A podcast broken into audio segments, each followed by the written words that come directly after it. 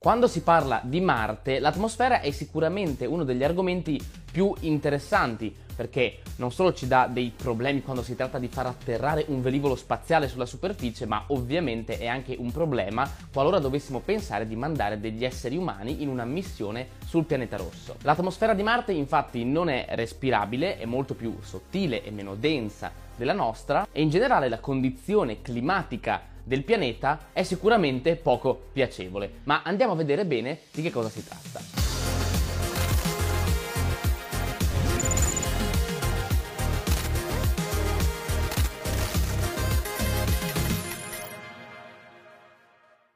Ciao a tutti ragazzi, io sono Victor, sono un ingegnere aerospaziale e benvenuti in questa nuova puntata del format Just Marsit, la serie all'interno della quale ogni settimana vi porto un video diverso che riguarda Marte. Quindi cercheremo passo per passo di capire il pianeta, capire quali sono le sue caratteristiche, cosa sappiamo, cosa non sappiamo, quali sono i potenziali rischi di una missione umana su Marte, come ci andremo, quando ci andremo ed eventualmente se è possibile effettivamente vivere sul pianeta. Nell'episodio della settimana scorsa abbiamo visto velocemente la storia dell'esplorazione spaziale sul pianeta rosso e ci siamo lasciati con una domanda. Perché l'atmosfera ci dà così tanti problemi? Perché è un punto molto critico dell'esplorazione, specialmente umana, ma non solo sul pianeta?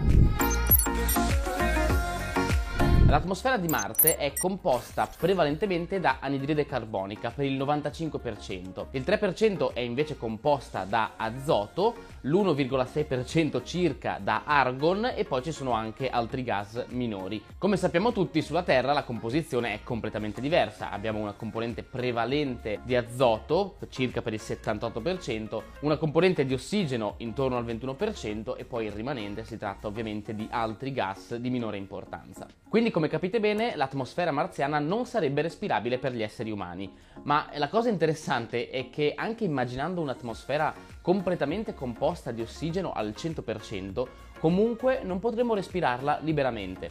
Vi chiederete perché, immagino.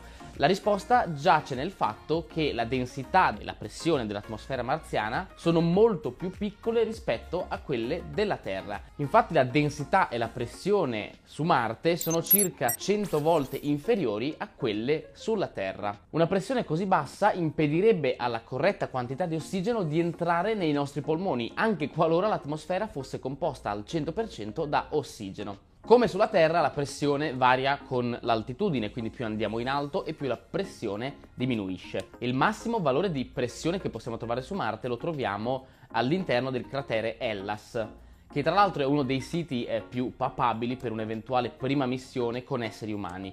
Per quale motivo? Perché il cratere è estremamente largo, molto ampio, circa 2300 km. Per darvi un'idea si tratta di metà la distanza fra New York e Los Angeles, quindi enorme, ed è profondo 7000 km. Ancora per fare un paragone, la fossa delle Marianne, che è il punto più profondo sul nostro pianeta, è a 11.000 km. Quindi il cratere non ci va troppo lontano. All'interno di questo cratere la pressione atmosferica si aggira intorno ai 14 millibar, che è comunque pochissimo, però comunque il fatto che sia così in profondità fornirebbe una qualche sorta di protezione aggiuntiva per gli astronauti. La pressione minima invece ovviamente la troviamo sul monte Olympus, che è la montagna più alta del Sistema Solare con i suoi 22 km di altitudine, circa due volte e mezzo l'Everest. Ovviamente la questione climatica completa è estremamente complessa ed articolata, quindi mi limiterò a portarvi i punti principali e a cercare di renderveli il più semplice possibile. Innanzitutto un'altra cosa interessante, tornando alla questione della pressione atmosferica, è che varia con le stagioni, cosa che invece sulla Terra non succede. La risposta giace nella concentrazione di CO2 nell'atmosfera. Infatti la concentrazione di anidride carbonica nell'atmosfera marziana è variabile a seconda della stagione. È più alta infatti durante le estati e più bassa durante gli inverni che sono generalmente molto molto freddi. Infatti l'inverno freddo è capace di rimuovere la CO2 dall'atmosfera, eh, farla diventare una sorta di, di frost, di, eh, di, quasi ghiaccio, eh, in maniera tale che possa poi precipitare e che si incapsuli poi in quelle che sono le calotte polari marziane, che altro non sono che una zona ad altissima concentrazione di CO2 sotto forma di ghiaccio. Pensate che questo processo di diminuzione dell'anidride carbonica nell'atmosfera porta la pressione atmosferica a crollare quasi del 30% in certi casi. Un'altra cosa interessante del clima marziano è che è estremamente prevedibile in qualche modo. Mi spiego meglio. Il pianeta manca di una componente che sulla Terra è fondamentale per comprendere il clima, ovvero gli oceani, che sono appunto un grande fornitore di variazioni climatiche. Ecco, Marte non possedendo oceani non possiede questa componente di variazione previsione. Quindi in qualche modo gli eventi climatici eh, sono prevedibili, nel senso che se una cosa succede in un determinato momento dell'anno, eh, quest'anno, è ragionevole supporre che lo stesso fenomeno accada in maniera pressoché identica nello stesso posto più o meno nello stesso periodo ovviamente settimana più, settimana meno. Questo per noi può risultare fondamentale quando si tratterà di mandare degli umani su Marte, in quanto saremo in grado di eventualmente prevedere in qualche modo quali saranno le condizioni climatiche nel posto in cui stiamo andando. Ovviamente c'è un range di incertezza. Un'altra cosa molto bizzarra e particolare del clima marziano sono queste tempeste di sabbia che durano anche dei mesi e ricoprono la maggior parte del pianeta. Queste tempeste sono estremamente violente in qualche modo, o meglio, vanno a una velocità molto alta. Infatti questi venti possono raggiungere anche i 100 km orari. Ciononostante il tasso di distruttività, diciamo, di queste tempeste è molto inferiore rispetto alla stessa tempesta con la stessa velocità sulla Terra, per diverse ragioni. Innanzitutto perché, appunto, come abbiamo detto, l'atmosfera è meno densa, quindi quest'aria è comunque per l'appunto più rarefatta.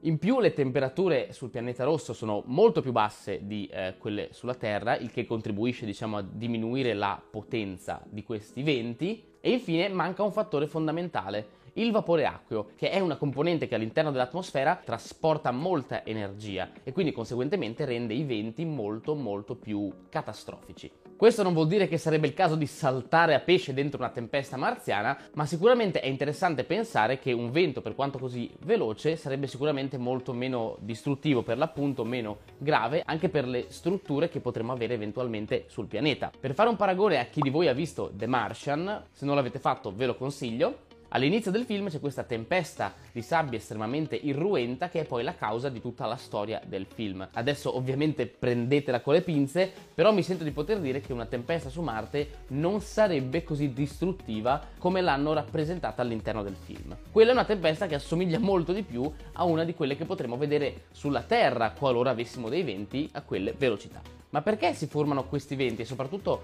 perché durano così a lungo e riescono addirittura a ricoprire tutto il pianeta? Pensate veramente una tempesta di sabbia che ricopre un intero pianeta, veramente fenomenale, ma perché succede questa cosa? Dobbiamo immaginarci due componenti fondamentali. Ancora una volta lo dico, se c'è un climatologo che sta guardando questo video, perdona la mia super semplificazione del concetto, ma ovviamente, come capite bene, stiamo cercando di spiegare il concetto generale in maniera più semplice. Siamo eh, alle basse latitudini sul pianeta Marte, quindi vicino all'equatore, no? il punto dove il diametro del nostro pianeta è maggiore. Qui si formano le cosiddette celle di Hadley, che non sono altro che delle celle convettive di zone ad alta e bassa pressione che si ripetono in maniera ciclica. Come funziona? Semplicemente l'aria calda che sale dall'equatore e va verso i poli, a un certo punto si raffredda e torna giù.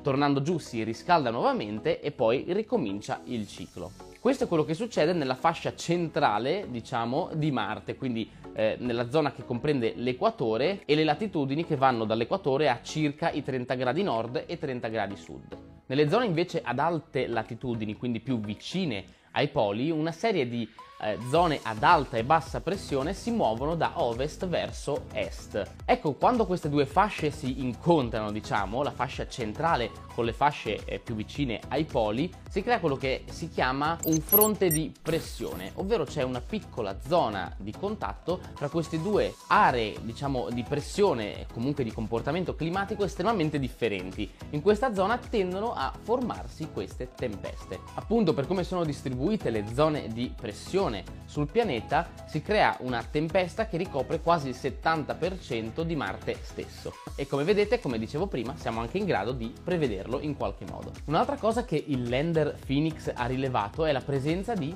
precipitazioni, o meglio di nevicate. Sì, proprio neve In realtà questa neve non è come la neve che intendiamo noi, ma semplicemente erano dei piccoli granelli di CO2 ghiacciata che cadevano sulla superficie di Marte, o meglio, prima di cadere in realtà sublimavano, quindi non sono mai effettivamente caduti, però è stata una scoperta estremamente interessante dal punto di vista climatico. Legato a questo sappiamo anche che su Marte si formano delle nuvole, nuvole di CO2 e acqua ghiacciata, in particolare sopra le zone delle calotte polari.